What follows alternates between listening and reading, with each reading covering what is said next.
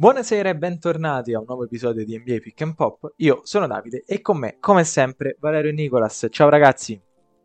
Ciao Davide, è un piacere vero essere qui a casa di Nicolas, tu invece sei da un'altra parte, quindi non puoi godere della nostra compagnia, però ti abbracciamo così come abbracciamo i nostri ascoltatori.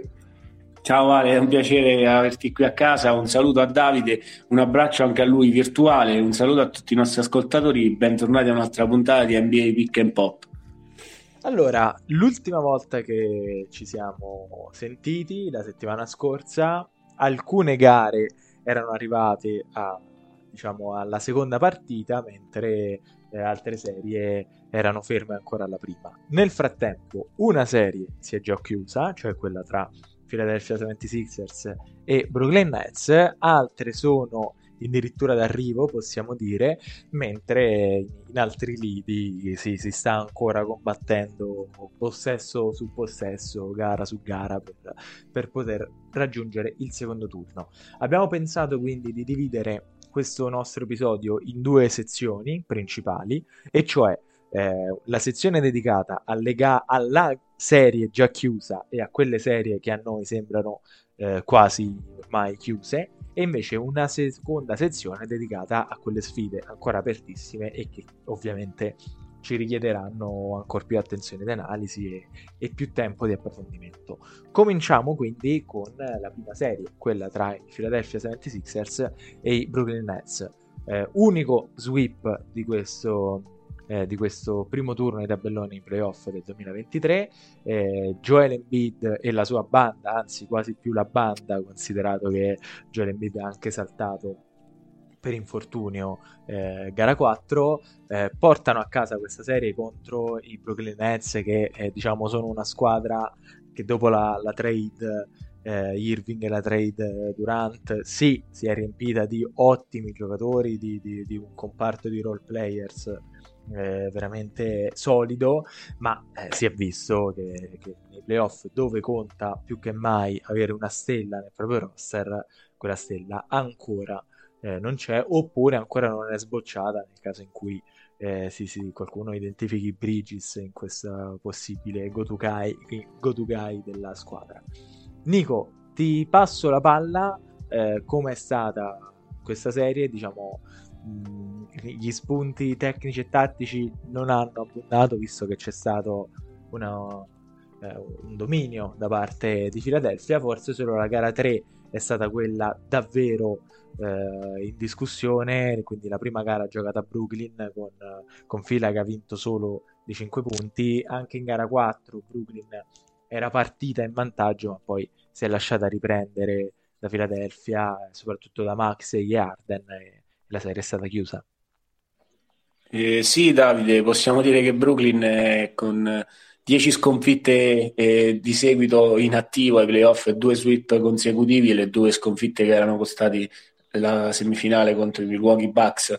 E, mh, per i Nets, ecco, lo dicevi anche tu, la deadline ha smosso le cose, alla fine questa squadra 30 vittorie mal contate erano state eh, diciamo di KD e Irving di quella squadra. E vedremo i Nets comunque è una squadra giovane che ha delle buone prospettive. Per parlare sì della gara 3 e magari l'unica era la gara decisiva, insomma sotto 2-0 eh, si tornava col pubblico amico e c'è stato direi della lotta e, un bel po' un paio di espulsioni e dei, degli episodi insomma eh, da moviola se vogliamo eh, partendo ecco, da una schiacciata con fallo annesso di Nicolas Claxton subito il fallo da Embiid che è a terra e lì ecco come la vogliamo vedere eh, magari con Claxton che eh, vuole un po' eh, diciamo eh, mostrare all'avversario cerca di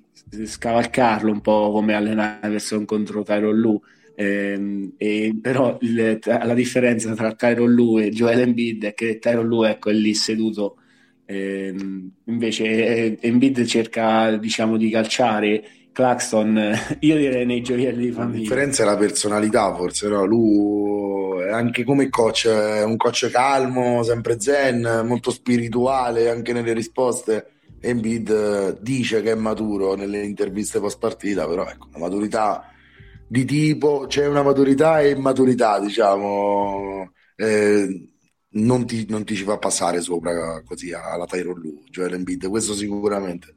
Eh, sì, eh, diciamo con questo calcio tentato ehm, per lui solo flagrant di tipo 1, io diciamo non sono d'accordo, penso anche voi. Anche io. Però possiamo sorvolare, parlare di gioielli di famiglia, non sono gli unici diciamo tirati in ballo, quelli di Claxon, ma anche del compagno ehm, Royce O'Neill che difensivamente ecco, accoppiato con James Harden ehm, parlavo di espulsioni beh, nel, nel secondo tempo nel, nel terzo quarto Harden marcato stretto eh, dall'avversario per creare spazio, diciamo una mossa che fa mh, mm, spesso e volentieri eh, col braccio ha cercato diciamo di creare eh, un minimo di spazio di manovra però ecco l'incidente è stato rivisto dagli arbitri che hanno dato un flagrant di tipo 2 che può sembrare un po' soft eh, magari però non possiamo qui diciamo disquisire sulla eh, volontarietà eh, o meno del giocatore e soprattutto sull'intensità del contatto da parte di O'Neill.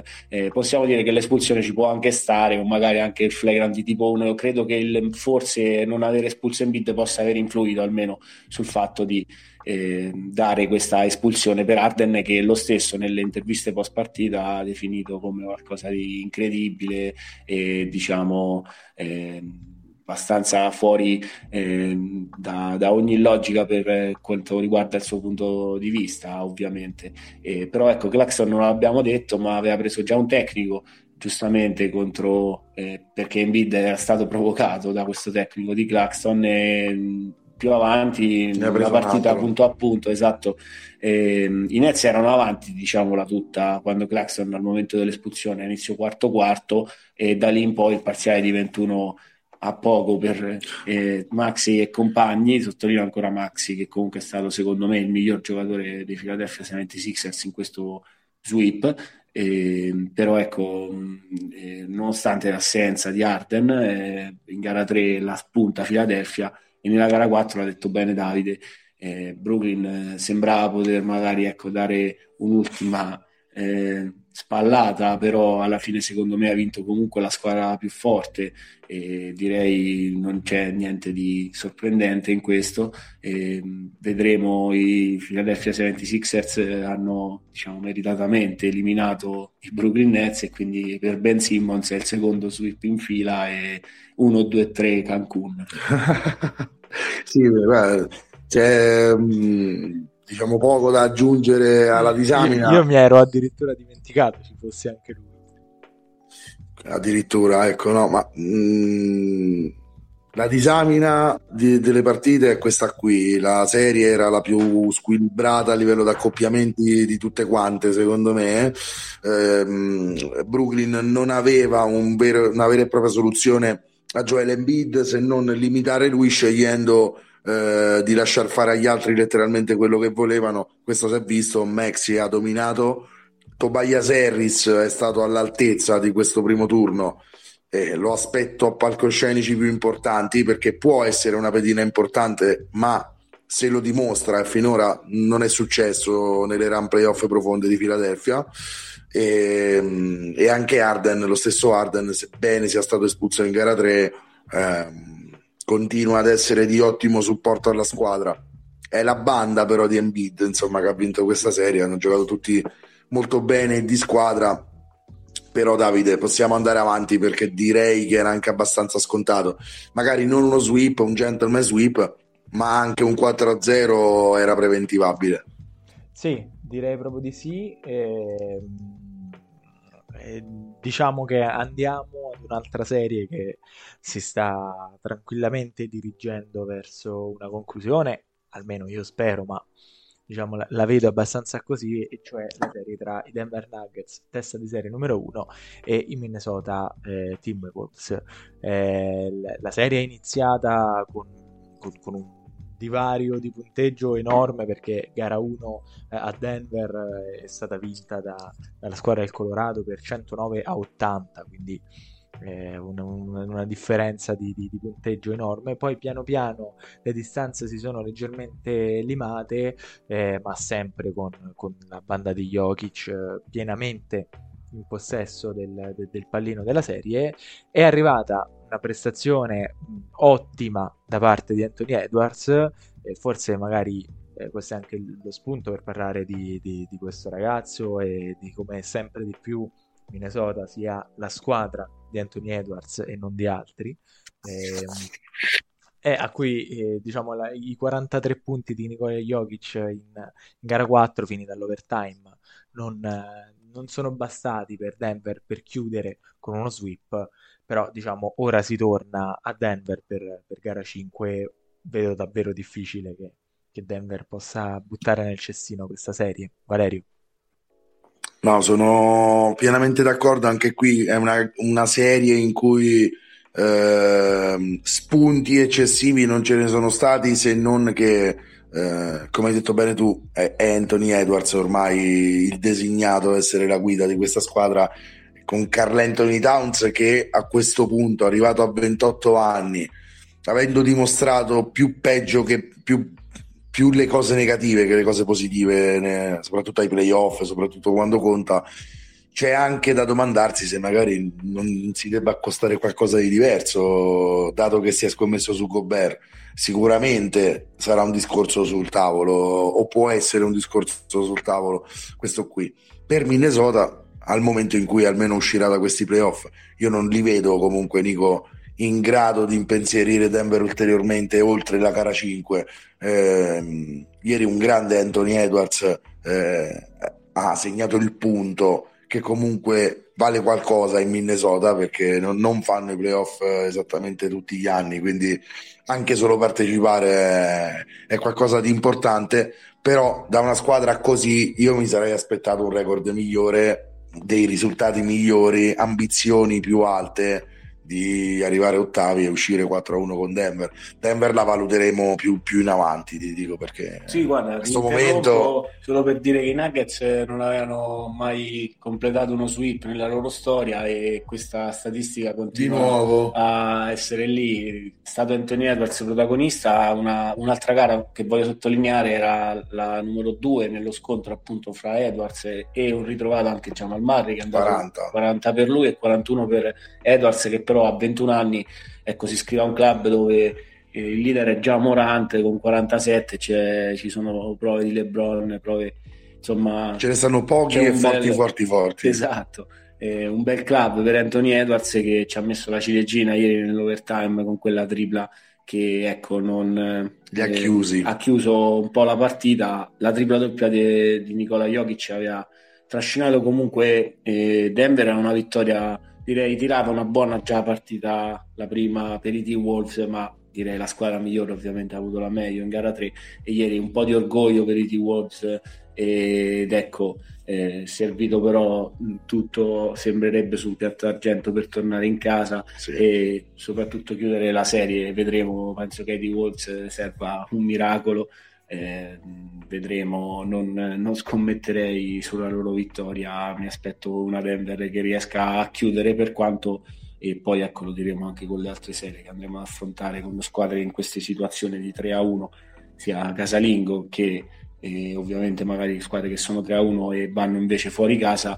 eh, il close out game è sempre quello più difficile come dicevamo prima un po' anche per Philadelphia ha dominato la serie sempre, tra virgolette, con il controllo eh, del ritmo, del punteggio, del vantaggio, invece appunto con la disperazione, sì, questo senso eh, che può essere veramente eh, quando la stagione è lì su un filo per la squadra che è sotto, eh, bisogna riuscire a mettere, diciamo, eh, gli ultimi chiodi della bara, scusate il certo. gioco di parole non è facile comunque arrivarci a mettere quei chiodi e direi eh, poi Davide è una questione di sliding doors no? perché eh, a tratti in gara 3 Minnesota ha avuto l'opportunità eh, di portarla a casa magari di giocarsi anche la gara 4 sotto proprio tutto un altro punto di vista la perdi questo mi aiuta un po' a ricollegarmi con la prossima di serie dove eh, parlando di Boston Atlanta Atlanta proprio ieri sera eh, la gara 4 ha ha avuto l'opportunità di portarla a casa, di passare avanti magari pri- tra terzo e quarto quarto. Poi a un certo punto Boston ci ha messo le mani addosso alla, alla gara e, e, è stato davvero difficile riavvicinarsi, anzi il divario alla fine si è anche allargato, quindi eh, non so Davide se vogliamo passare a parlare di questa serie, aprila tu che poi la chiude Nico perché giusto, da diretto interessato come al solito eh, alla sua analisi accurata. Esatto, invece, infatti volevo proprio, proprio passarla a Nico. Eh, questa qui è, un, è, una serie che almeno sulla carta vedeva Boston nettamente favorita anche quando abbiamo fatto diciamo, le nostre analisi di, di inizio serie.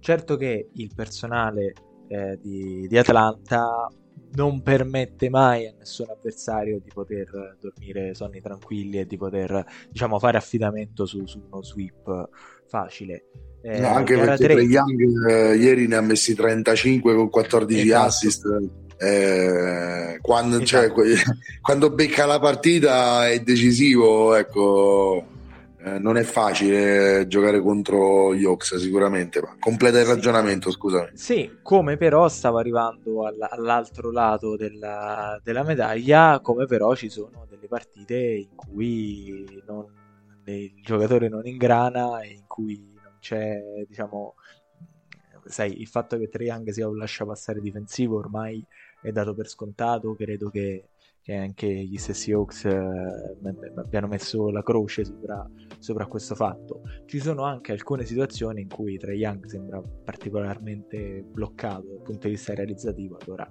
a quel punto davanti a una macchina così efficiente come quella di Boston vedo davvero delle difficoltà, penso ad esempio a gara 1 con appena 16 punti, eh, meno 14 di plus minus, eh, se la, la stella della squadra ha una prestazione del genere poi n- non c'è da stupirsi no? che, che, una squadra ben più efficiente e organizzata come Boston riesca a, a passare serenamente. Eh, vediamo, secondo me per Boston è importantissimo chiudere, e, e qui passo la palla a Nico perché voglio, voglio sentirlo direttamente, perché considerato che eh, la, la, futura avversaria di Boston già c'è, già esiste ed ecco abbiamo appena detto Philadelphia che viene da un sweep che permette quindi anche di far riposare i giocatori, di potersi già concentrare sulla serie successiva, eh, chiudere la pratica Hawks senza farsi affaticare troppo, senza perdere pezzi per strada e senza diciamo, aggiungere difficoltà non solo fisica ma mentale eh, sui giocatori diventa una cosa fondamentale, considerato anche il fatto che eh, eh, Embiid molto probabilmente sarà eh, al 50 e 50 per, per, iniziare almeno gara 1 della nuova serie. Quindi diciamo che eh, Boston eh, è chiamata a completare il prima possibile eh, questa pratica del, del, primo turno perché deve, deve farsi distrarre il meno possibile in ottica semifinale. Sì, Davide, assolutamente sono d'accordo con te. Eh, diciamo, possiamo partire dalla una serie possiamo anche già partire dalla gara 3 che non avevamo analizzato dopo il doppio vantaggio dei Celtics. Eh, non è un cliché eh, dire i role player giocano bene in casa, infatti eh, gli Atlanta Hawks e la panchina specialmente dopo un buon primo quarto dei Celtic avevano preso inizialmente il vantaggio, eh, hanno fatto entrare soprattutto in partita il pubblico. E di lì a poco la partita insomma, è stata un po' capovolta, il solito, la solita ricerca della squadra di Snyder nei rimbalzi offensivi eh, e li ha portati a tirare meglio ovviamente in casa e a trovare sue, dal suo duo di superstar una serata efficiente, 50% al tiro, e anche tanti assist da parte sia di Trey Young che di John Temarre che hanno segnato canestri importanti nel quarto quarto quando i Celtics cercavano eh, di ecco, completare una rimonta che però non, non, è stata mai completata e quindi eh, Atlanta si era preso eh, il punto del 2 a 1 e entrando verso la partita eh, la gara 4 i Celtics secondo me sono stati bravi a rispondere eh, da subito si è capito una fisicità, eh, un senso eh, di voler vincere, di voler imporre il proprio gioco, eh, però come insomma eh, in gara 3 anche nel secondo tempo poi gli Ox sono venuti fuori, la gara è, stata un po' come la gara 3, una sparatoria nella quale però eh, soprattutto Jason Tatum e voglio sottolineare lui c'è sempre diciamo stato bene nella serie anche una gara 4 un po' così una gara 3 un po' così come tutta la squadra però eh, Jalen Brown ha gettato la maschera dopo ecco, averla indossata dallo Star Game in poi e credo si sia trovato molto meglio eh, prima escursione sopra i 30 anche in gara 1 aveva fatto un'ottima prestazione però è importante per lui nella sua città natale con eh, mamma, parenti e amici vari creare ecco, eh, il duo con dei Jace che è riuscito a chiudere la gara è importante prendere questo eh, vantaggio e questa possibilità eh, importante di dover chiudere la serie perché, ripeto, eh, Philadelphia, come dicevi, è già eh, ad aspettare, a riposarsi, a valutare questo infortunio di Embiid del quale si parlava e vedremo quando i Celtics, eh, io mi auguro prima possibile con la gara 5 prossima, possano chiudere la serie. Sì, ehm, direi che a parte i due Jace eh, che danno sempre un contributo eh, tra virgolette scontato, nel senso che puoi dare per scontato che daranno un contributo. Eh, e la vera chiave di questa serie per Boston, secondo me, è stato Derrick White e come sta dominando a livello offensivo eh, i piccoli d'Atlanta. Eh, sta vincendo praticamente su tutti i fronti da quel punto di vista. Anche ieri è stato eh, molto importante eh, nella vittoria di, di Boston, eh, 18 punti appunto. Avevo ricordavo che avesse questo che sto indicando. che avesse una buona partita. Ah, c'è stato anche un time lord da 13 e 15 e, e, e senza dubbio eh, quando lui gioca in questo modo Boston è tutta un'altra squadra. Io l'ho detto tante volte cambia completamente ehm, faccia eh, con la sua stella difensiva eh, Boston, però Derrick White è stato di fatto il terzo violino in questa serie. Ehm, può essere importante anche per il prosieguo dei playoff. Direi che Boston non ha nemmeno tira- dovuto tirare fuori tutte le armi che ha a disposizione. Questo molto positivo per il prosieguo della run playoff perché eh, sicuramente arriveranno serie più impegnative, Davide. Credo legittimamente che in 5 si possa chiudere. La do abbastanza per chiusa come serie. Non do per scontato, però, perché la partita da 45 di Trey Young che butta dentro tutto e dietro l'angolo potrebbe succedere. Vabbè, già. Eh, sì, insomma, già, già ha giocato molto bene in casa fuori casa un bel po' meno, Nico. Eh, sì, sicuramente. l'ultima, diciamo, ecco, ombra. Ho sentito questo, visto questo video che mostrerò adesso a Vale. Eh, con un Decionte Mare che è andato a dire qualcosa all'arbitro a fine partita e, mh, c'è stato, ne ha fatto contatto insomma e credo si possa eh, come dire eh, non dico prospettare una sospensione, però vedremo l'NBA, penso che eh, guarderà questa cosa. Eh, poi sono d'accordo con voi, spe- cioè, è una serie più chiusa che non, però dai, gli Atlanta Hawks vanno rispettati. Credo che queste due gare eh, in casa questo abbiano dimostrato. Poi andare a giocare al TD Garden è tutto un altro ambiente, come parallelo possiamo fare anche per i T-Wolves, dei quali si diceva prima non dico che serve un miracolo anche ad Atlanta, ma più o meno è qualcosa del genere per queste due squadre, una numero 7 e una numero 8 che vanno a scontrarsi contro due, due tra le migliori, eh, almeno in regular season e anche in prospettiva playoff. Eh, sono delle serie che direi tra virgolette chiuse. Sì, sì. soprattutto se, ehm, se De John Temare non dovesse esserci e se si dipenderà da Trey Young. Eh, in tutto e per tutto dal punto di vista offensivo. A meno che non sia veramente 50, cioè, Ieri, per esempio, 40. è arrivata una grande partita di DeAndre Hunter, soprattutto nel primo tempo. Diciamo, un primo tempo in cui Boston era partita molto meglio d'Atlanta, eh, ha tenuto a galla la situazione. Bogdanovic in gara 3 è stato importante, eh, anche, ieri. ma ieri ecco, ci sono quei giocatori che possono fare la differenza ad, ad Atlanta Peccato che Boston Davide ne abbia ben di più, ecco. Sì. Cioè, peccato per Atlanta. Peccato per Atlanta. E, e diciamo che possiamo, possiamo, anche passare alla prossima serie. Non vedo, non vedo altre componenti da aggiungere.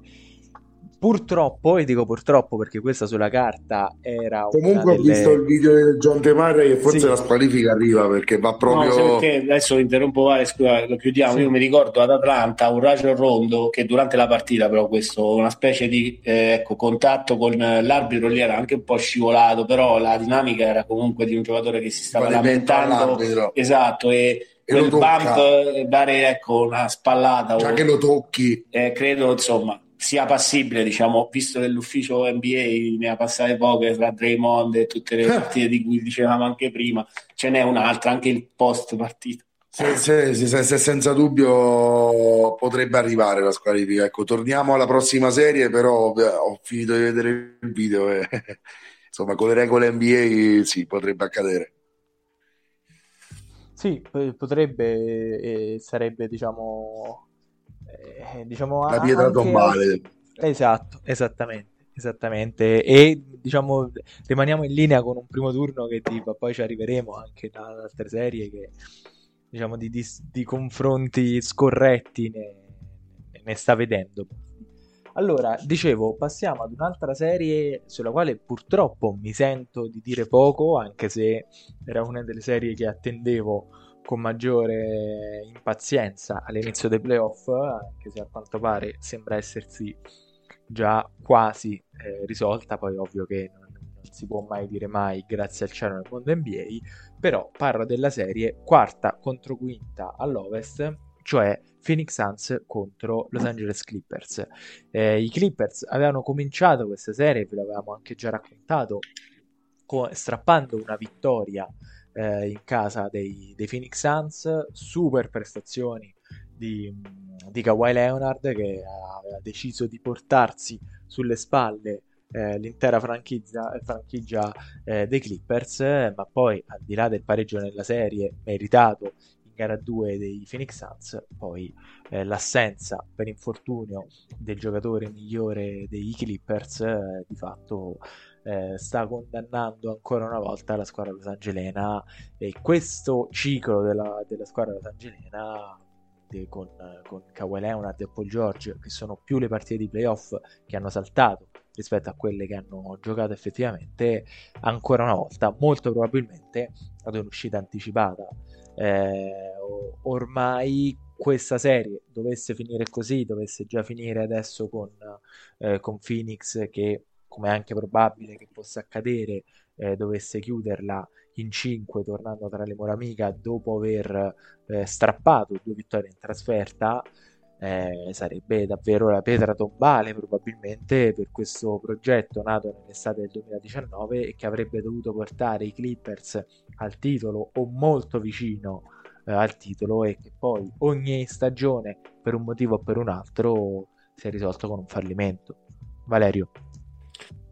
Sì, um, i Clippers sono stati dentro la serie finché c'è stato Kawhi Leonard nelle due gare di Phoenix, ovvero eh, nella prima è arrivata una vittoria, nella seconda è arrivata una sconfitta, ma l'atteggiamento dei Clippers è stato identico in tutte e due le gare, eh, cioè quello di una squadra che è dentro la serie e che può combattere esce Kawhi Leonard dai giochi per un infortunio non legato, ha detto lo staff dei Clippers, agli infortuni precedenti, cosa che quindi scongiurava, diciamo. Sì, no, scongiura la rottura di qualcosa che si era già rotto, però significa che un altro pezzo della macchina perde, diciamo, no? e quindi è l'età che avanza. Father Time non lo sta trattando sicuramente bene eh, Kawhi.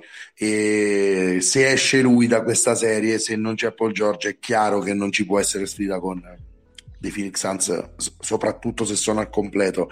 Eh, guarda scusa ti interrompo su Kawhi solo perché diciamo da quando c'è stato quel screzio con San Antonio eh, lo zio di Kawhi poi diciamo da lì in poi la sua eh, presenza availability se volete insomma eh, è incominciato a essere un po' anche lui. Io non voglio fare questioni perché gli infortuni penso siano legittimi, però ecco, in questo periodo dell'anno ci sono eh, la maggior parte dei giocatori che giocano incerottati, chi più chi meno, eh, però questa assenza è stata troppo pivotal, nonostante un Westbrook che si è tolto invece, parlando di Father Time, qualche anno dalla carta d'identità, anche un paio di partite, non solo lui, perché Norman Powell in gara 3 è stato a firmare un quarantello e i Clippers in entrambe le gare hanno, se la sono giocata pienamente, purtroppo non avendo però eh, le due migliori e opzioni offensive della squadra era un po' diciamo giocare visto... contro un muro. Eh,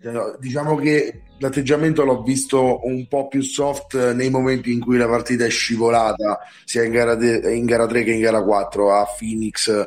Ho visto un altro tipo di reazione, eh, un po' Davide come se la serie comunque anche, anche i tifosi dei Clippers, anche lo staff, anche i giocatori, è un po' come se l'avessero già lasciato andare prima, cioè dal momento che Kawhi non c'è. È un copione già visto purtroppo. Eh, non lo so invece di già come va a finire. come gli altri anni li ho visti spuntarsi sì sì sì col, concordo pienamente concordo pienamente al punto tale che eh, questo ve lo dico eh, ho visto tutte le partite della, della serie tranne gara 4 che, eh, che, che praticamente ho già dato per scontata a Phoenix così come è stata.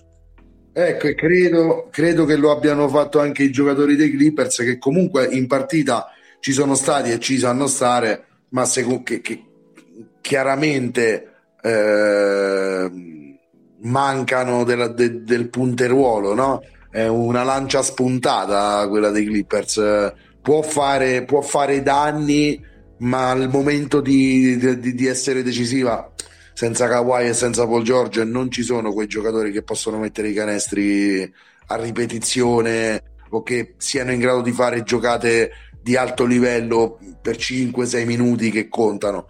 Eh, è chiaro che non c'è, non, non c'è, più serie se non c'è Kawhi Leonard, quindi poco altro da commentare. Credo che Phoenix la chiuderà in 5. Sì, e a questo punto dico per chiudere, e nel caso in cui eh, Phoenix dovesse archiviare la pratica in 5, eh, secondo me crescono poi le, le quotazioni dei Suns. Cioè, eh, io per, per, questa squadra di Phoenix, che non è assolutamente perfetta, ha un potenziale offensivo incredibile, ha dei giocatori che è un quintetto di partenza che probabilmente è il quintetto migliore dell'NBA, lo abbiamo detto diverse volte, però si vede che è una squadra che è molto corta, si vede che è una squadra che ha, eh, diciamo, nei, nei, suoi interpreti principali, a parte Devin Booker, i, i due Durant e, Chris Paul che eh, diciamo, vanno verso la fine della carriera, certamente non verso l'inizio, l'anno prossimo saranno 39 per Chris Paul addirittura. Eh, e mm. quindi la cosa che io temevo in ottica eh, Phoenix Suns era che potessero incontrare un avversario così ostico come sulla carta dove, dovevano essere i Los Angeles Clippers e quindi che con, un, con poche rotazioni e con un personale abbastanza anziano e injury prone eh, potessero uscire ammaccati dalla prima serie. Invece i pianeti si stanno allineando completamente per, per i Suns che rischiano di, già di eh, di poter passare alle semifinali di conference dopo aver giocato soltanto 5 partite, quindi diciamo il minimo indispensabile considerato l'accoppiamento e con la possibilità di riposare e di preservare le proprie stelle, cosa che facendo i bracket all'inizio dei playoff magari no? c'era qualche dubbio di più pensando ok sarà una lotta, saranno partite decise eh, all'ultimo, un po' no? come ci, ci avevano fatto illudere soprattutto gara 1 ma anche la prima parte di gara 2 e invece così sì, vedo sì. Phoenix che ha diciamo stanno ringraziando molto a Phoenix per l'infortunio di Leonard secondo me e per questo atteggiamento dei Clippers. Al di là del risultato finale della serie che comunque vedeva sempre Phoenix comunque favorita ma che adesso ha la possibilità anche in ottica di, di, di, non dico di titolo, ma comunque di run più lunga possibile, eh, di arrivare più riposata e senza ammaccature particolari. Sono, sono abbastanza d'accordo e questa rimane la serie chiusa più aperta perché se i Clippers cambiano questo tipo di atteggiamento sappiamo benissimo che possono anche impegnarti molto sulla singola partita non devono per forza allungare la serie, ma far sudare magari la gara 5 ai sì. Parliamo dei Suns comunque una squadra, non dico injury prone, ma anche loro, anche loro. le loro stelle meno partite giocano, Meglio eh, riescono insomma a preservarsi. Certo, durante col noi poi giocate poche partite, quindi è più fresco, magari a livello di minuti, certo vederli giocare tutti quei minuti, anche Chris Paul si parlava di father time, la sua carta d'identità non è quella, è un po' eh, diciamo invecchiata eh, come lui. Vedremo. Phoenix ha un brutto comunque affare perché i Clippers sono ben allenati, dicevamo prima da Rollu e possono sempre darti una partita sull'injury report eh, Kawhi viene trattato day to day ma io dubito che dopo aver saltato due gare eh, casalinghe mh, torni non per credo. questa gara 5 quindi eh, tra le serie chiuse e soprattutto con questo risultato di 3 a 1 eh, i Phoenix Suns hanno tutto dalla loro per chiudere la serie e come dicevamo dall'altra parte eh, poco fa insomma i Minnesota Timberwolves sono richiesti a un miracolo contro i Denver Nuggets e la serie di secondo turno è tutto apparecchiato per un Denver Phoenix come il tabellone il seeding indicava all'inizio e vedremo, poi ci sarà tempo per parlarne. Andiamo a qualche altra serie, magari anche da risultato di 3 a 1, un po' più che tirata. però possa essere secondo me sì, più equilibrata. Sì, eh, Valerio, ti lancio e ti faccio subito questo assist perché ovviamente parliamo dei tuoi Cleveland Cavaliers. So che sei. Dobbiamo per forza? Eh, so che sei abbastanza amareggiato, ma adesso abbiamo il tempo per per parlarne approfonditamente. Se, come giustamente dicevate voi, eh, Suns Clippers era la più aperta tra le serie chiuse, eh, questa Cavaliers Knicks a me sembra la più chiusa tra le serie aperte. E infatti è la prima di questa nostra seconda sezione che dedichiamo alle serie ancora in divenire. Però certo che c'è da dire che dopo aver fatto il colpaccio eh, in, in gara 1 i Knicks hanno strappato a Cleveland il fattore campo eh, tornando dall'Ohio con la serie in parità 1-1 e poi le due vittorie consecutive eh, al Garden eh, diciamo danno eh, fanno essere davvero sbilanciato almeno a questo momento la possibilità di, di, una, di, una, vittoria finale da parte di New York, devo dire anche meritata perché è una serie che sto seguendo con molto interesse e New York sta, sta giocando davvero bene, Jalen Branson eh, fino a questo momento appare il giocatore migliore della serie, la stella della serie, sta meritando totalmente il contratto eh, che, che, i Knicks con un po' di scetticismo in generale gli hanno offerto quest'estate. C'è anche un personale che, che unito alla, alla difesa coriacea tipica di Tiboto che eh, diciamo i punteggi playoff sappiamo essere sempre lievemente più bassi ma addirittura concedere 79 punti all'avversario come è, accaduto, come è accaduto in gara 3 diciamo, tra l'altro se non vado errato è un record mai durante proprio dall'inizio della stagione regolare nessuna squadra era mai scesa sotto gli 80 punti. Eh, I Cleveland mm. eh, Cavaliers purtroppo eh, rompono questo record negativo proprio nel palcoscenico più importante dei, dei playoff.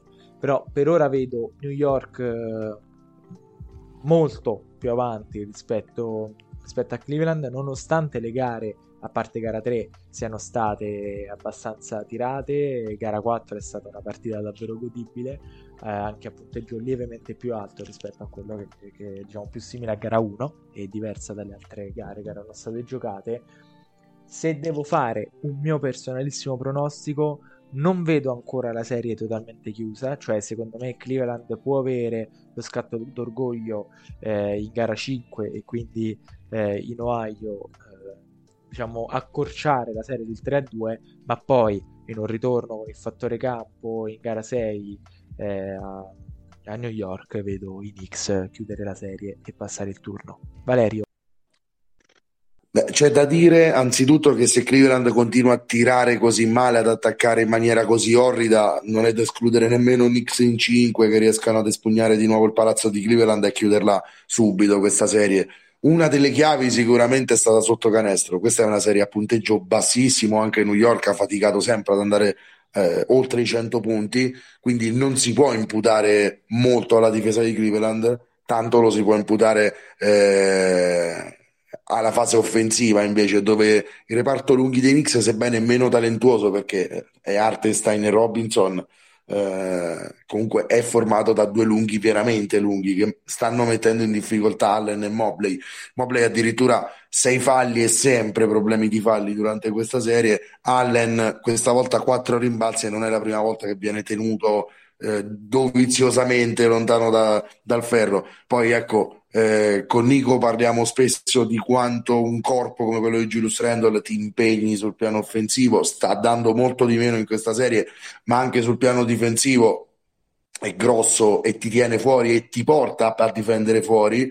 Lo stesso Obi Toppin a tratti è stata un'arma importante come lungo, come secondo lungo e, e, e di fatto questi stanno vincendo eh, la serie eh, diciamo, dominando la coppia di lunghi che, eh, che, aveva dominato la regular season NBA. Importante segnale da parte della squadra di Tibodo che comunque non sarebbe dove senza due giocatori in particolare, direi Josh Harter e Jalen Branson. Ehm, sul piano di, di, difensivo, Art eh, ti dà un boost che pochi altri secondo me nella Lega ti riescono a dare mentre Branson sta dimostrando di saper mettere i canestri che contano eh, e veramente a New York esatto ha giocato due partite di spessore veramente altissimo.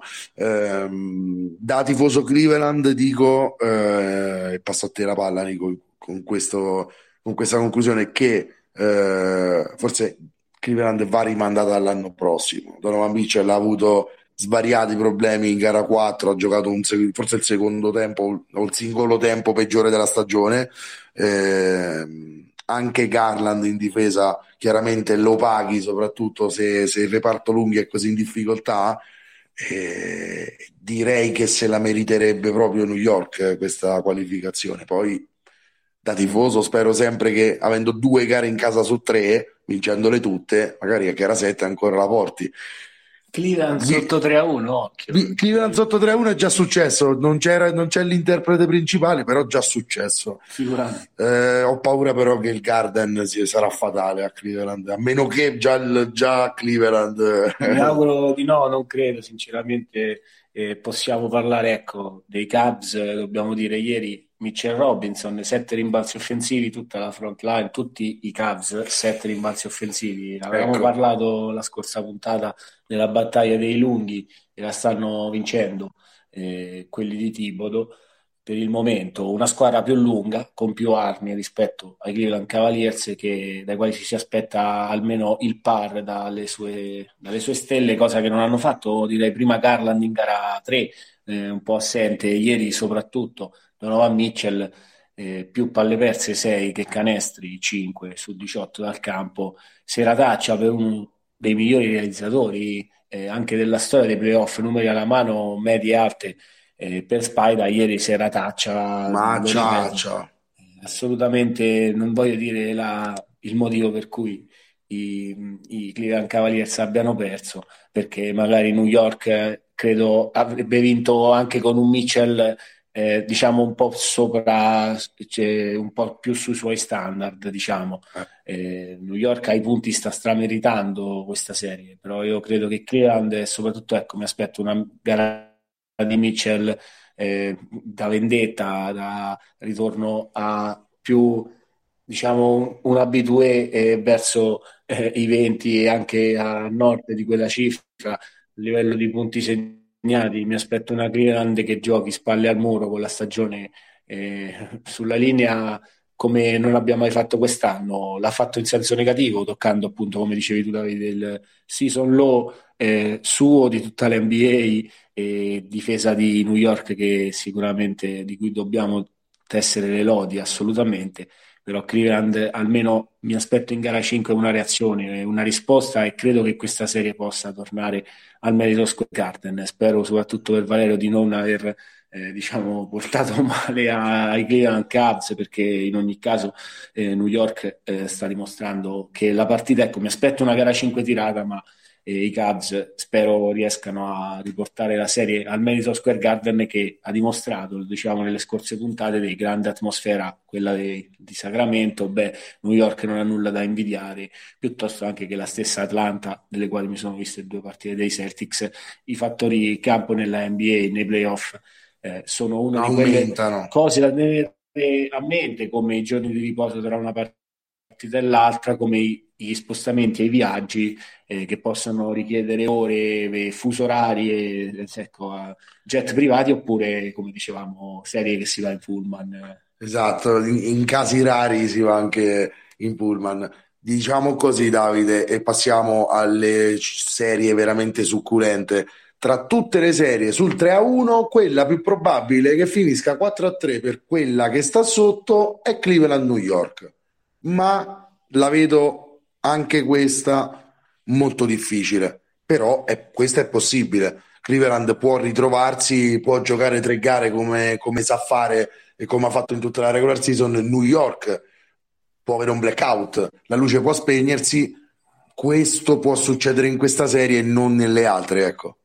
Sì, eh, siamo tutti d'accordo sul fatto che New York abbia il match point probabile, se non fosse già prima, quello al Mayo Square Garden da dover cogliere, perché altrimenti... Deve assolutamente. Cioè la serie, prima, la serie, non deve andare oltre gara 6 per New York.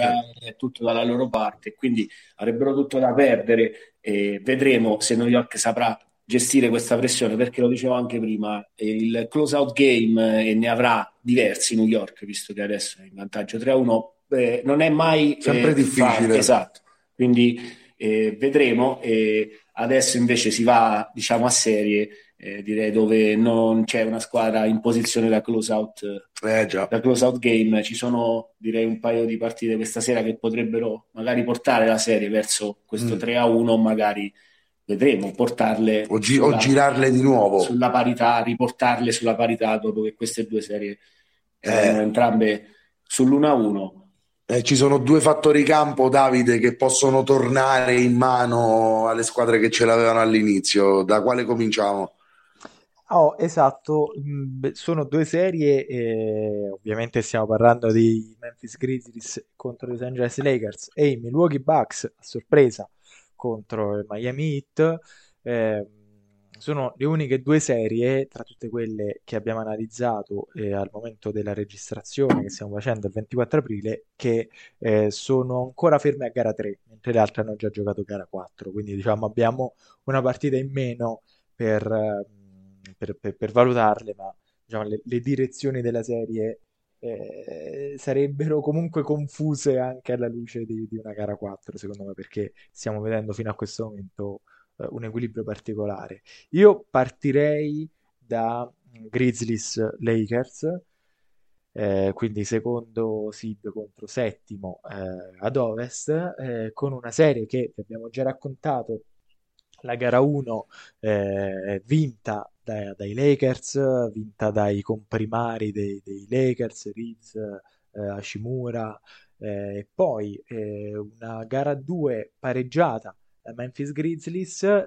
pur senza eh, diciamo, la, la, presenza in campo eh, di Jamorant, eh, e poi una gara 3 di nuovo vinta dai Lakers con un diciamo un, eh, uno spartito eh, particolare perché all'inizio della, della, partita sembrava quasi che, che, i Lakers dovessero fare un blowout incredibile se non sbaglio il primo quarto è finito eh, 33 a 9, 35 a 9, quindi addirittura un, eh, un, un, divario incredibile tra le due squadre. Poi più o meno eh, Memphis ha provato a rientrare in partita e poi alla fine i Lakers hanno, hanno imposto eh, la propria vittoria di 10 lunghezze. Certo che eh, se i Grizzlies dovessero riuscire a strappare una partita a Los Angeles, pareggerebbero il, diciamo, la, la, la, serie, il numero di vittorie eh, ottenute fuori casa e quindi riporterebbero la partita non solo in un equilibrio sul 2 a 2, ma in un equilibrio anche di vittorie in casa vittorie fuori casa. Quindi per la banda di LeBron è fondamentale mettere in cascina questa vittoria e poi provare a fare un altro colpaccio a Memphis e chiudere la serie o come più probabile aspettare eh, di tornare di nuovo allo Staples Center per, per chiudere la serie, ma ora come ora, ragazzi, chiedo il vostro aiuto, sia Valerio che Nico, perché questa serie, e non è un caso che è la terzultima che andiamo ad analizzare, la vedo veramente in dubbio, perché è chiaro che l'inerzia sia dalla parte dei Lakers, però n- non mi sentirei di scommettere niente sulla certezza assoluta di nessuna delle due. Um, stasera Memphis ha l'opportunità di riportare il fattore a casa e di giocare la gara 5 in condizioni di, passa- di passare in vantaggio per la prima volta nella serie. Non sarà facile perché si gioca eh, a Los Angeles perché i Lakers sono abbastanza, direi, in palla da, da un paio di mesi a questa parte, sono sani eh, e si stanno affiatando mano a mano. A me è una squadra che sicuramente piace molto più adesso e credo sia anche scontato eh, di come si è iniziato e, e la trovo competitiva in questa serie. Dall'altra parte c'è una Memphis che ha recuperato già Morant che in gara 3 ha messo insieme una stat line pazzesca 45 9 e 13 e ha provato da solo o pressoché da solo diciamo a rimettere eh, nei binari eh, Memphis che però partendo 35-9 nel primo quarto eh, è davvero difficile riprendersi da eh, è davvero difficile riprendersi da un, da un parziale di questo tipo. Eh sì, Lakers... si parlava di season low e nessuna squadra era andata sotto 10 punti, direi, in un quarto. E, e... In tutta la stagione? Direi proprio di sì. Mamma mia, 9 punti davvero, davvero pochi in NBA. E, e quindi mh, Memphis che si è trovata da subito in difficoltà con Jaren Jackson con tre falli nel primo quarto è venuto fuori. Tra l'altro, Valerio, se posso, eh, questa è una chiave che i Lakers sono riusciti a sfruttare solo a partire da gara 3 perché anche noi dicevamo all'inizio nella nostra analisi iniziale eh, il compito soprattutto di Anthony Davis ma dei lunghi in generale dei Lakers è quello di mandare eh, in problema di falli il più possibile Jaren Jackson Jr. cosa che in gara 1 e gara 2 i Grizzlies sono riusciti eh, a non far accadere mentre Beh, nella gara 3 sì. è successo e l'abbiamo visto direi anche gara 2, nella gara 2, dico, chiamo in causa anche te in questa serie, importantissima la, la partita di Javier Tillman eh, chiamato a difendere su Anthony Davis e chiamato anche a, a dare qualcosa sull'offensivo con Jamorant fuori per infortunio. Memphis in gara 2 ha messo insieme un, un, una partita perfetta, Tillman 22 e 13 rimbalzi, ma soprattutto una difesa su Anthony Davis eh, eccellente che l'ha portato addirittura ad andare sotto i 15 punti. Non credo che succeda mai eh, in una gara di playoff dove magari Anthony Davis io sarò banale, ma do per scontato che 20 me li metta comunque in cascina. Eh, in questo caso si è fermato a 13 è rimasto completamente fuori dalla gara no. e Memphis deve puntare a tenere fuori Anthony Davis da questa serie perché eh, credo che se Anthony Davis ha la possibilità di dominare sotto canestro le chance si riducono veramente di molto per Memphis se riesce a replicare la difesa di Tillman per un altro paio di gare può squilibrare la serie altrimenti dico certo, se Anthony Davis uh, gioca come in gara 3 si può andare anche sul 3 a 1 chiaramente sì, sì, sì, ci sono tre falli di Jalen Jackson Jr. al primo quarto eh. chi fischia insomma vede eh, così la squadra la partita viene indirizzata eh, noi ci eravamo lasciati con dei Lakers che avevano rubato il fattore campo. L'era 2 ha fatto bene a sottolinearla, partitaccia di Davis, 4 su 14 al campo, completamente quasi direi dominato, Cancellato. se non sulla metà campo difensiva dove ha rimesso le sue 5-6 stoppate dalla metà campo difensiva. Davis penso almeno in tutte e tre le partite della serie. Almeno tre stoppate. Assolutamente stia facendo quello che ci si aspetta. Offensivamente in gara 2 è stata veramente una delle sue peggiori riconoscibile con un Tillman e dei Grizzlies che spalle al muro hanno tirato fuori una grandissima prestazione e voglio collegarmi eh, a quello che dicevi sul fatto di far giocare male Anthony Davis se volete ci ha pensato Lillon Brooks con eh, il, provocatore. il, provocatore. con eh, il cattivo del wrestling, non so come de- definirlo. Patrick Beverly domande su LeBron è stato, diciamo, eh, definito vecchio, non mi interessa, mi deve dare 40 punti, io non ho rispetto se, ness- se non mi dai 40 punti. Eh, quindi... ma era partito per mettergli 40, no, eh, comunque, ecco, secondo me se li riserva per gara 4. qui la discussione sul fatto, ecco, la giocata di Brooks che già in gara 2, ecco, LeBron si era comunque risentito, eh, qualche, insomma, gli ha risposto, urli, eh, guardarsi, insomma, eh, ha dato un po' di, di spago, se volete, e Brooks ci ha messo questo carico nel post partita, ma credo il suo obiettivo sia appunto trascinare magari, cosa che ovviamente non, non, è, non è, poi co- cosa accaduta in, nella gara 3. non può cercare di tirare dentro LeBron nel voler dominare lui e ecco invece deve essere Davis quello che prende più occasioni deve essere la prima opzione della squadra visto che sia difensivamente ma anche offensivamente come l'ha ricordato chiaramente in gara 3 dove i Lakers e i role player giocano meglio in casa si è visto un grande Acimura un super primo quarto che ha portato la squadra a gestire. Questa gara 4 è fondamentale io vedrei insomma i Lakers dover loro eh, dover eh, assolutamente, visto sì, Giamorante è tornato, ma è una prestazione leggendaria, spero la, la ripeti, eh, sia, spero sia in grado di ripeterla, cosa che però vedo difficile.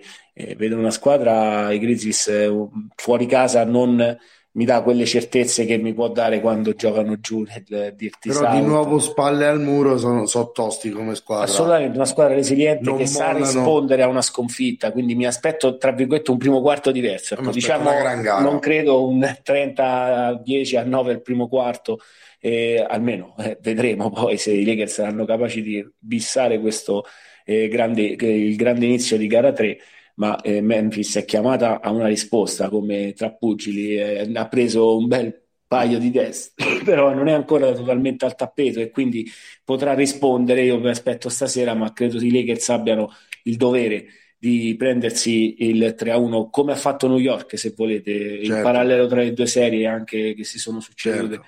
È, è, lì da aspettare, vedremo se ne saranno capaci e in quel caso poi eh, Memphis come i Cavs eh, sarebbe chiamata insomma a diventare la sfavorita. Eh, I Lakers hanno tutto, secondo me, stasera per dover vincere, ma attenzione eh, a dare magari per scontato. Eh, ma è lo stesso discorso di Cleveland in questo caso. È una squadra che può cambiare faccia a Memphis e non essere quella di gara 3, essere proprio tutt'altra squadra che magari ti dava a vincere Però bene, a me diciamo, non dà molta fiducia anche il fatto di avere questa, queste insomma, assenze e questo Morante un, ovviamente più eh, shakeral del solito.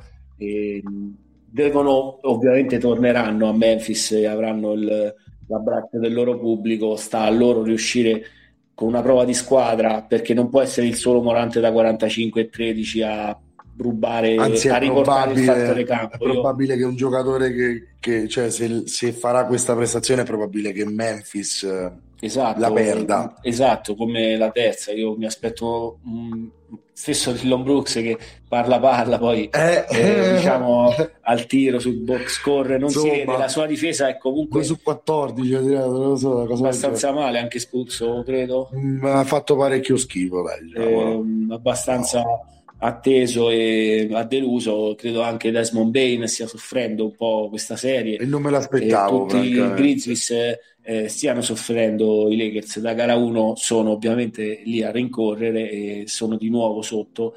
Eh, vedremo se sapranno rispondere. Io però vedo leggermente favoriti, almeno per il fattore campo e per eh, il fatto che è una squadra anch'essa come i Phoenix Suns ad ovest di cui si parlava prima un po' eh, injury prone, tra virgolette, o comunque con un Davis che se gioca meno partite gioca, meno, meno ne gioca, gioca e meglio meno possibilità. E meno... quindi, eh, secondo me, Così da le squadre proprio Darwin mi parla proprio così, dice meno ne gioca e meglio me sento, proprio dice così. Eh sì, eh sì perché è di Roma Sud. Meglio si quindi... sente soprattutto perché... È meglio... è il meglio figo del È il meglio figo del bigoncio, sì. No, eh, chiudi tu Davide con questo spunto. Se io fossi Dillon Brooks, più che preoccuparmi di tirare fuori psicologicamente LeBron James, proverei a tirare fuori Davis, che secondo me è più facile cioè io con James non ci proverei, non è andata bene agli altri. Sul piano no, psicologico dico. No, ma LeBron James è, è un monolite, cioè non, non, non credo eh. sia, sia, scalfibile in nessun modo, ma, ma di là Io penso, scusa, completo ah, la cosa. Sì. Completo la cosa, credo che in gara 3 fosse partito per fargliene 40 a Brooks, poi è andata comandata e la prestazione se l'è tenuta per gara 4. Io questi, conoscendo LeBron, dato che rispetta solo quelli che gliene fanno 40 prima della fine della serie, un quarantello glielo vuole. Secondo me, sì, sì, sì sono eh. convinto anche io. Sono convinto, sono convinto eh. anche io. E...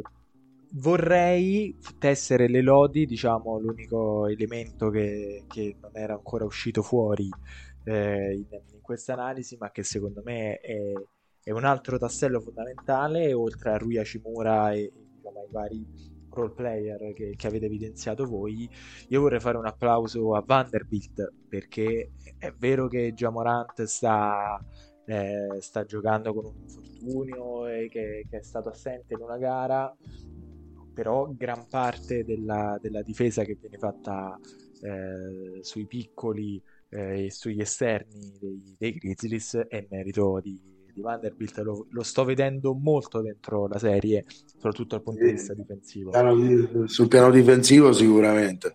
Guardiamo gara 4 come va e avremo più indicazioni perché se i Lakers riescono a vincere, a mantenere il fattore, la vedo molto sbilanciata. Se no, torna in equilibrio, ma i Lakers hanno comunque l'opportunità di vincere gara 5 al FedEx Forum. Lì diventa veramente incerta perché gara 6 te la vince Memphis alla Crypto può succedere tutto. I Lakers come New York devono cercare, anzi, New York sta già 3 a 1, devono andare 3 a 1 e cercare di chiuderla meno partite possibile se vogliono star comodi, perché se finisce a gara 7 o se finisce a gara 5 sul 2 a 2 diventa davvero impossibile no, pronosticare. Posso, I Lakers hanno avuto il lusso, visto quello che si diceva, di avere un giorno di riposo in più tra le eh. partite, adesso invece la serie ipoteticamente si stringe, eh, sì. il giorno sì e il giorno no. Se la allunghi... E penso una squadra giovane, anche se decimata, tra virgolette, con qualche assenza, eh, eh, può avere dei vantaggi e quindi credo che questi Lakers lo sappiano. E se si, si parla di pivotal, ci sarà forse l'ultima serie di cui parleremo, che, nella quale la, gara pivotal è quella sul 2 a 2 eh, però di solito questa è una gara 4 che io definirei pivotal sia per i Lakers e i Grizzlies sia per la serie che introduciamo quella la numero 1 e la numero 8 della Easter Conference eh, con eh, non troppo sorprendente ma ehm, o meglio, non troppo sorprendente, non, sorprendente. non troppo sorprendente ed era ovvio eh, la risposta dei Milwaukee Bucks anche senza la loro stella Giannis Antetokounmpo riuscire a riprendersi insomma eh, una il vittoria il pareggio della serie dopo la sorpresa hit in gara 1 eh, una gara mh, dominata da Middleton e Holiday degli hit che mh, non hanno direi lasciato eh, mh, strada. un briciolo di spazio, diciamo. Gara 2 era proprio... Gara 2 era fuori discussione, poi Milwaukee in casa quando comincia a metterla da 3 e sono state 25 nuovo record di squadra eh, ai playoff piove grandi eh piove esatto e poi quando piove grandina e poi quando grandina è un uragano e vabbè gara 4 gara 3 altra storia di nuovo. Cambio di scena gara 3, però, la vera sorpresa, secondo me, più che gara, cioè se gara 1 si poteva concedere ai agli hit, anche perché gli hit venivano già belli caldi da due partite di play-in. Eh, eh, storicamente i Bucks hanno sempre sofferto molto spesso, hanno lasciato per strada la gara 1, successo addirittura nella bolla contro Orlando, che era la squadra diciamo più debole in quei playoff, eh, succede spesso, è, è, la gara 3 quella che nonostante si giocasse a Miami, ma Miami senza Tyler Hero, una Miami che, della quale abbiamo evidenziato spesso anche i limiti, eh, comunque riesce a strappare il fattore campo e, e il vantaggio nella serie. A parte il fatto punteggi altissimi, perché Miami ha segnato sempre cioè almeno 120 sì, Duncan Robinson era il suo compleanno e l'ha festeggiato al meglio segnando a ripetizione sì, sì. Eh, triple, non solo lui, il solito cliché dei role player che giocano meglio in casa e Miami si riprende il fattore campo. Dicevo, non troppo a sorpresa, almeno secondo me, visto l'assenza perdurata per un'altra partita, a differenza di Jamorant che era tornato a dar a far compagnia ai suoi, come dicevamo prima, e invece Yannis è stato ancora tenuto a riposo ed è questa una bolla, quello, eh, la cosa più importante per la gara 4 che ci aspetta in questa eh, diciamo notte Pessima, eh, che verrà. È assolutamente, io penso che anche se sia insomma un 50-60% quello che Stavo può dare, credo che debba giocare vista la situazione e dicevo non troppo sorpresa. I Miami Heat hai detto bene Davide, quelle due partite di play-in credo abbiano appena diciamo, fatto a riscaldamento, svegliato una squadra che comunque è ben allenata, stra ben allenata e può portarti in una serie e poi trovando eh, i vari eh, Struss Robinson eh, compagnia cantante eh, fa eh, aiutare, co- coadiuvare un Jimmy Butler che è sempre playoff Jimmy la sua prestazione è stata al secondo quarto eh, abbastanza immarcabile eh, per eh, l'intera squadra di Budenholzer, tutta Milwaukee. Eh, lo stesso Adebaio, se vogliamo, ehm, non dico rinato, però eh, Milwaukee un avversario che, che, piace a Bam, Miami io eh, direi noi, eh, l'assenza di Ero poteva far pensare a un, una Miami che ecco, ha trovato ha vinto il jackpot in gara 1 eh, la serata della vita invece questa serata eh, si è ripetuta. Adesso gli scenari cambiano in ogni caso, c'è un, anche un Jimmy Butler che però dopo ecco, aver eh, diciamo eh, bulldozzato tutti sua, eh, il suo dominio sulla gara anche uno ha preso una bella botta è questionable come Giannis eh, questi sono i soliti playoff NBA decisi io sento di che Jimmy però c'è. Sì, è lo stesso io credo Giannis mi Anche mi con le gambe tagliate, Jimmy. No. E io ecco, mi aspetto lo stesso Giannis, diciamo, essere in campo stasera per una partita veramente importante, eh, perché il parallelo è lo stesso, è quello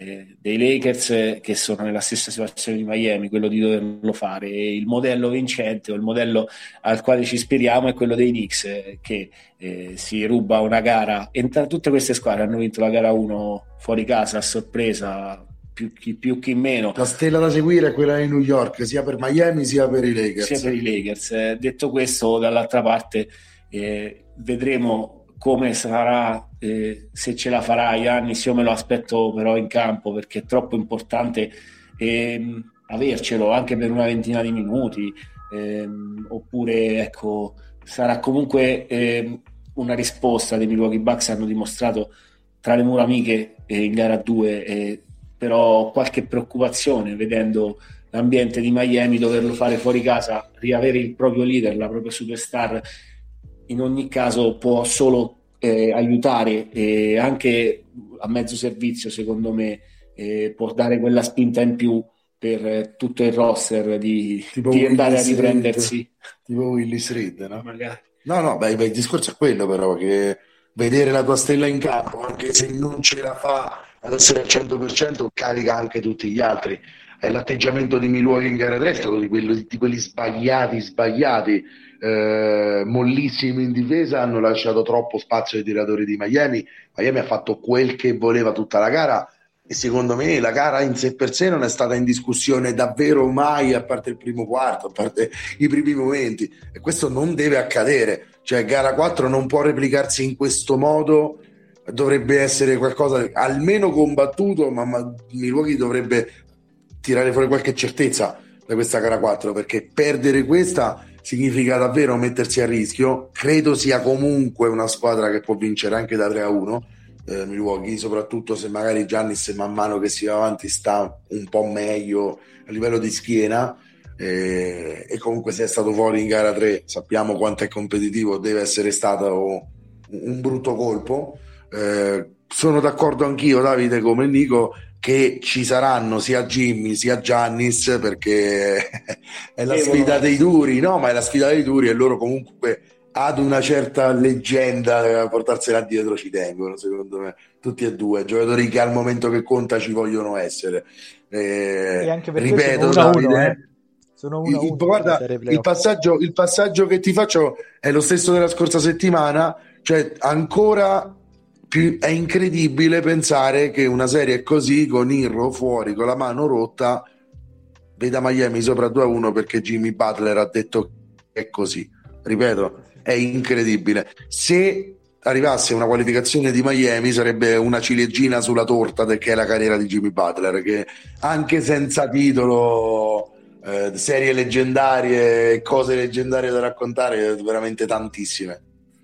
Sì, e, e sarebbe un, un, tonfo assordante dei, dei Milwaukee Bucks che senza Beh, intorno sulla carta beh, hanno il roster migliore dell'Inter NBA, quindi sarebbe davvero un, un, un soprattutto spianerebbe la, strada, spianerebbe la strada a livello d'ambizione a tante altre squadre voglio dire certo, no? Milwaukee che certo. esce subito è un bel regalone Ecco, è un po' come se Minnesota avesse tirato fuori Denver, tutto sommato certo. meglio così, ecco. Certo, certo. anche se Miami la vedo brutta, eh, da francese tira fuori Milwaukee la vedo bruttissima anche con New York.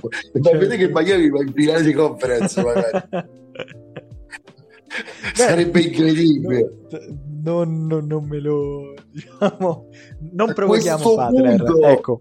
Eh, cioè, questo, invece che se Dio vuole, se Jimmy vuole, eh, può, essere, può, essere, pure che succeda.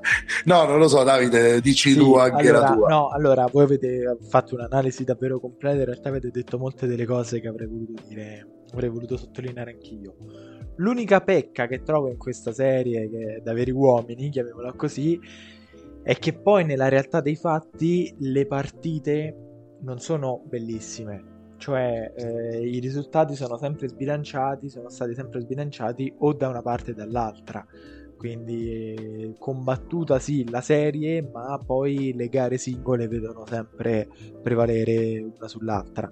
Quindi se c'è qualcosa che mi auguro per rendere questa serie ancora più bella, ancora più godibile, è una, una partita punto a punto o comunque una partita che ed è questa, Davide, ti, ti diciamo questa, ancora, sì, sì. Vale. Ci aspettiamo per la legge dei grandi numeri dopo, appunto, come dicevi e sottolineavi giustamente, eh, questi blowout, una partita magari, ecco, buttalo lì, il supplementare, eh, chissà, comunque una partita veramente per veramente uomini cattivi.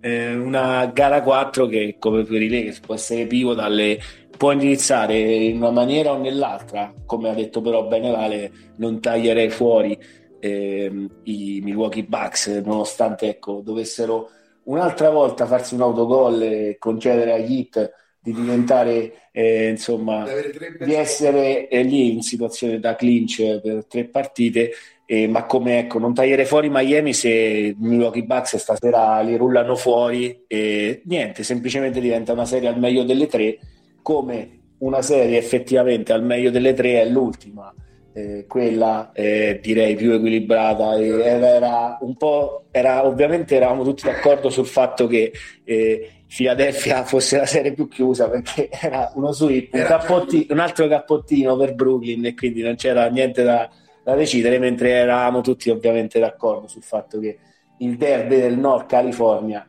sia una serie anche quella per uomini duri e cattivi.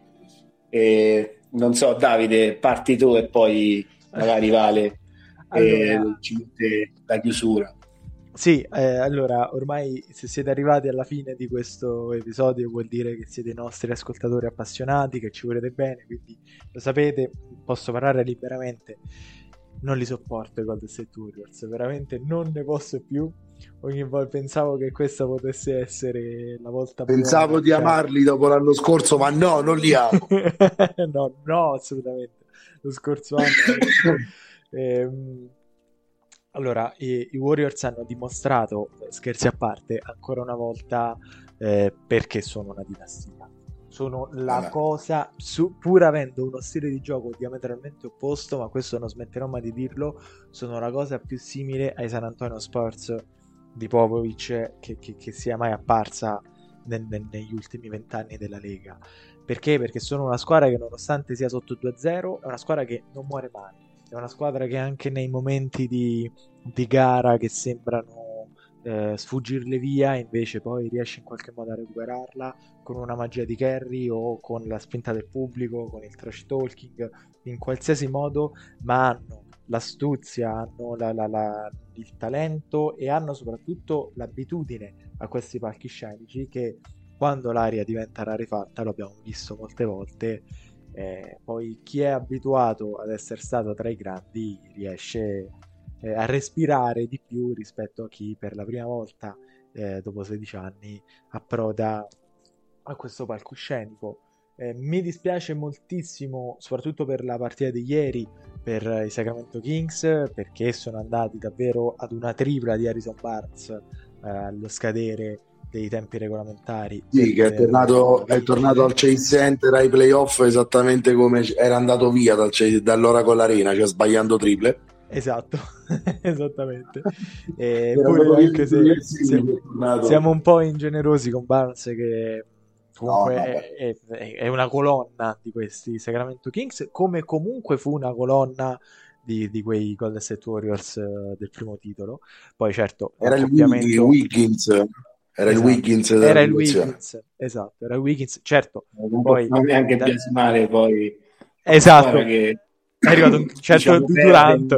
Dopo aver vinto, stravinto il record di vittoria regular season eh, mod eh. chiama un KD abbiamo perso eh, che fai vieni? Per Harrison Barnes tutto il rispetto per Harrison Barnes eh, lì eh, parliamo di altro tipo di giocatore Harrison Barnes però fate bene a sottolinearlo. È un po' un secondo me filo conduttore è il papà di questi Kings e, e, che mi ricordano un po' i Warriors. giovani Warriors ai loro sì. inizi, una squadra che si sta facendo le ossa alla loro prima serie di playoff. Poi Sabonis è un David Lima molto meglio, cioè capito? Quei primi Warriors là sì, un no, po' ce l'hanno. Eh, Daron Fox, insomma, illuminato quasi un Kerry ormai, eh. steccato un po' la gara sì. 3. La gara infatti Barnes io in questo paragone lo vedo una sorta di Gudala sì, sì, sì, sì, quel, quel, veterano che comunque in difesa fa abbassare il culo a tutti.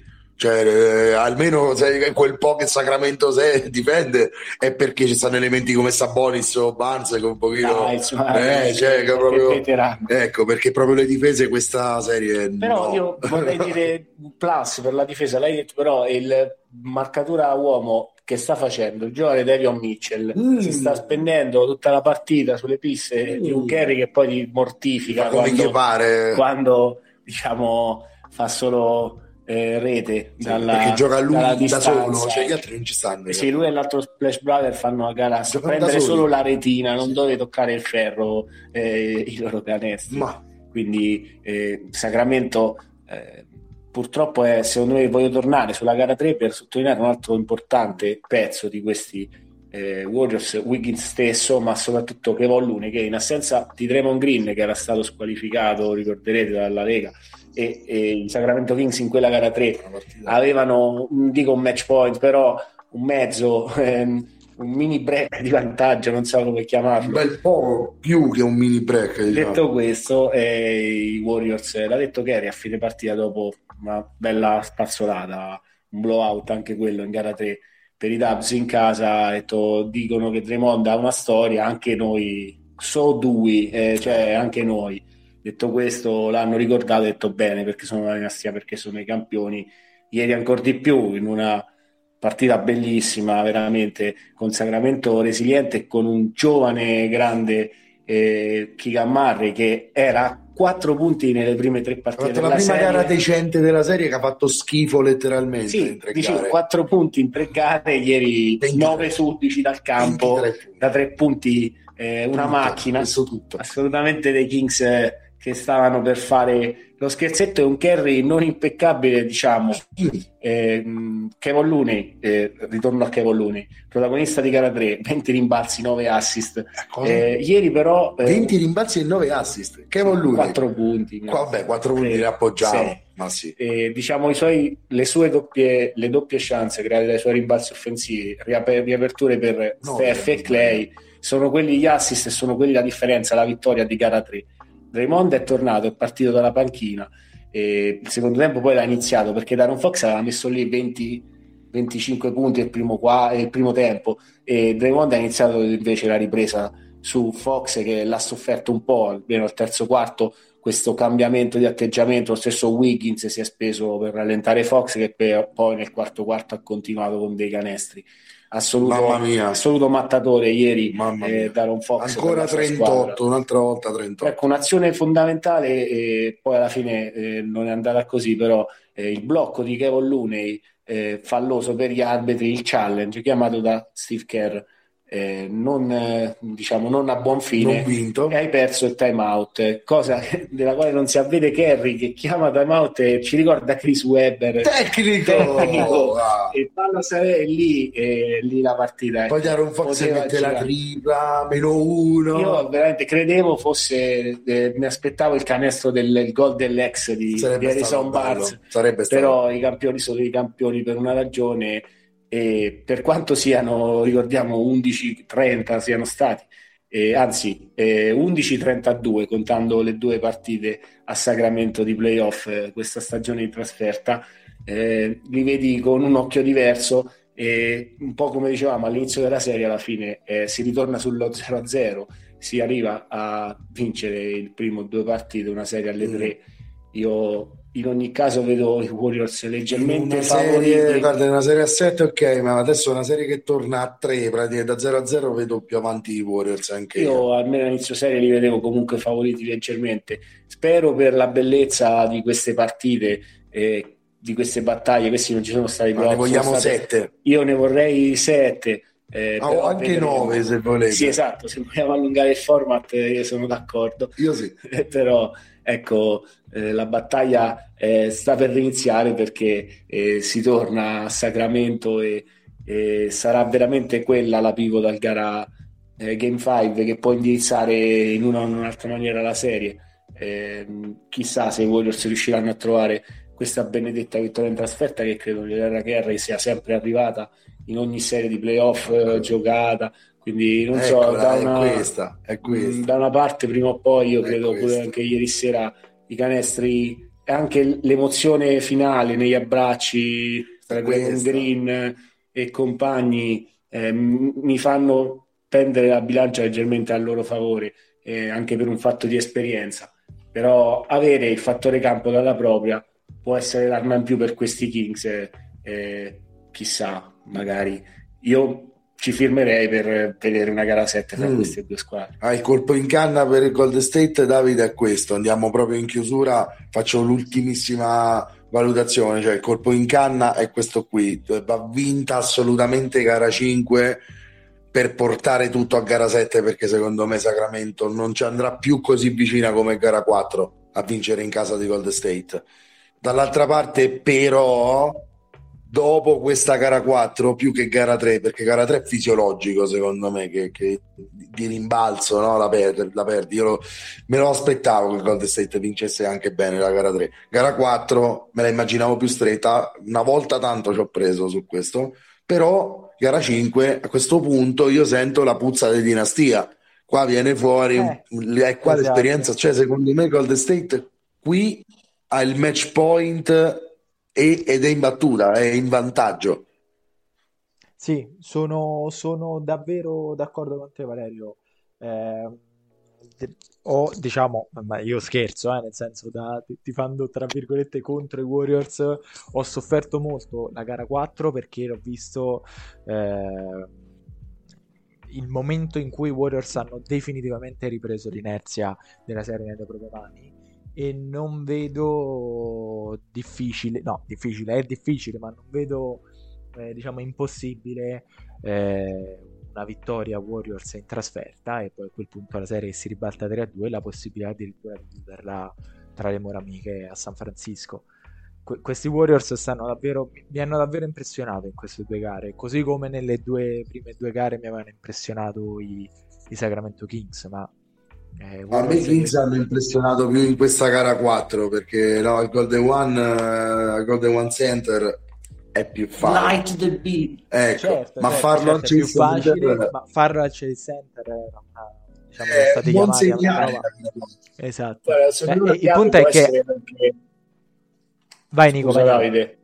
Ah, no, ti volevo dire, questo non far partire Draymond in quintetto, avere la sola presenza di un lungo, l'ha detto anche Steve Kerr in conferenza, insomma, per avere più spaziature, una squadra che è veramente nelle prime due, e diciamo l'assenza di Draymond, tra virgolette, ha, ha dato questa via forzata a Kerr in gara 3, perché c'era Luke e basta, però è voluto ripartire in quella maniera e lo stesso Pool eh, non ha giocato eh, male, quindi vedremo, si stanno un po' adeguando direi al run and gun invece di, di Sacramento Kings con Mike Brown che comunque conosce benissimo l'altra squadra e direi i coach si Ah, conoscono, hanno lavorato si insieme sì, hanno lavorato insieme, si conoscono penso benissimo. E Kerr dicevi di puzza di eh, diciamo Spurs è stato a scuola da Popovic prima da Phil Jackson quindi Kerr insomma eh, ne sa qualcosa di dinastie. puzza e come di Spurs. Comunque e di Bulls però anche di San Antonio ci puzza parecchio. A San Antonio ci ha giocato e poi c'è stato anche diciamo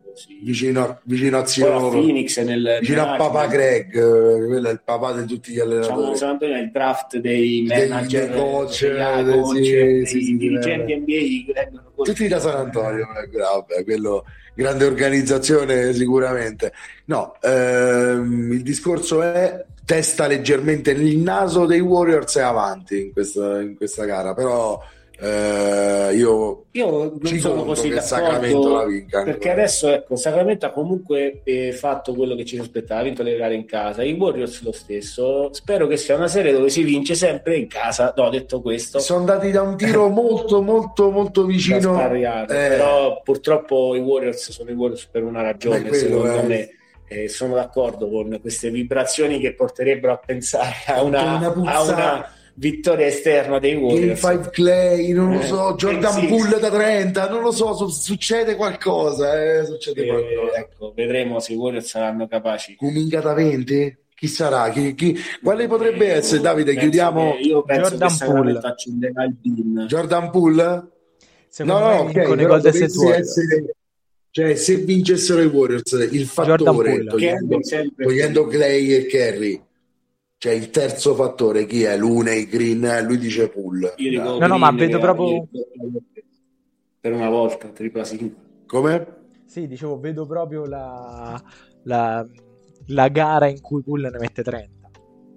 Eh, potrebbe essere, potrebbe essere. Infatti, io, io non lo escludo. eh. Una gara buona può venire. Già, già, già stanotte in realtà è andato oltre i 20 punti, però non è stato lui che ha segnato i canestri veramente importanti. Ecco, un po' scomparso in questo primo turno. Jordan Poole psicologicamente dalla gara, da- Lui dalla serie, si diceva prima di Trey un Young, anche lui è un bel diciamo, un target. bel foglio. Eh, però quando dall'altra metà campo segna quei canestri abbastanza impossibili da tre sta continuando diciamo, a tirare male però ieri è stato importante il primo tempo le sue accelerate le sue sgasate è quello giocare con i Warriors Sacramento Kings fanno lo stesso gioco ma è molto difficile questo eh, momenti parziali e con dei tipi di azioni eh, di giocate che eh, noi ormai ci siamo abituati, ma io mi ricordo quando all'inizio quei tiri dal logo, eh, cose che ecco, spezzano anche un po' le gambe alle squadre avversarie. Per quello i Warriors, secondo me, sono stati così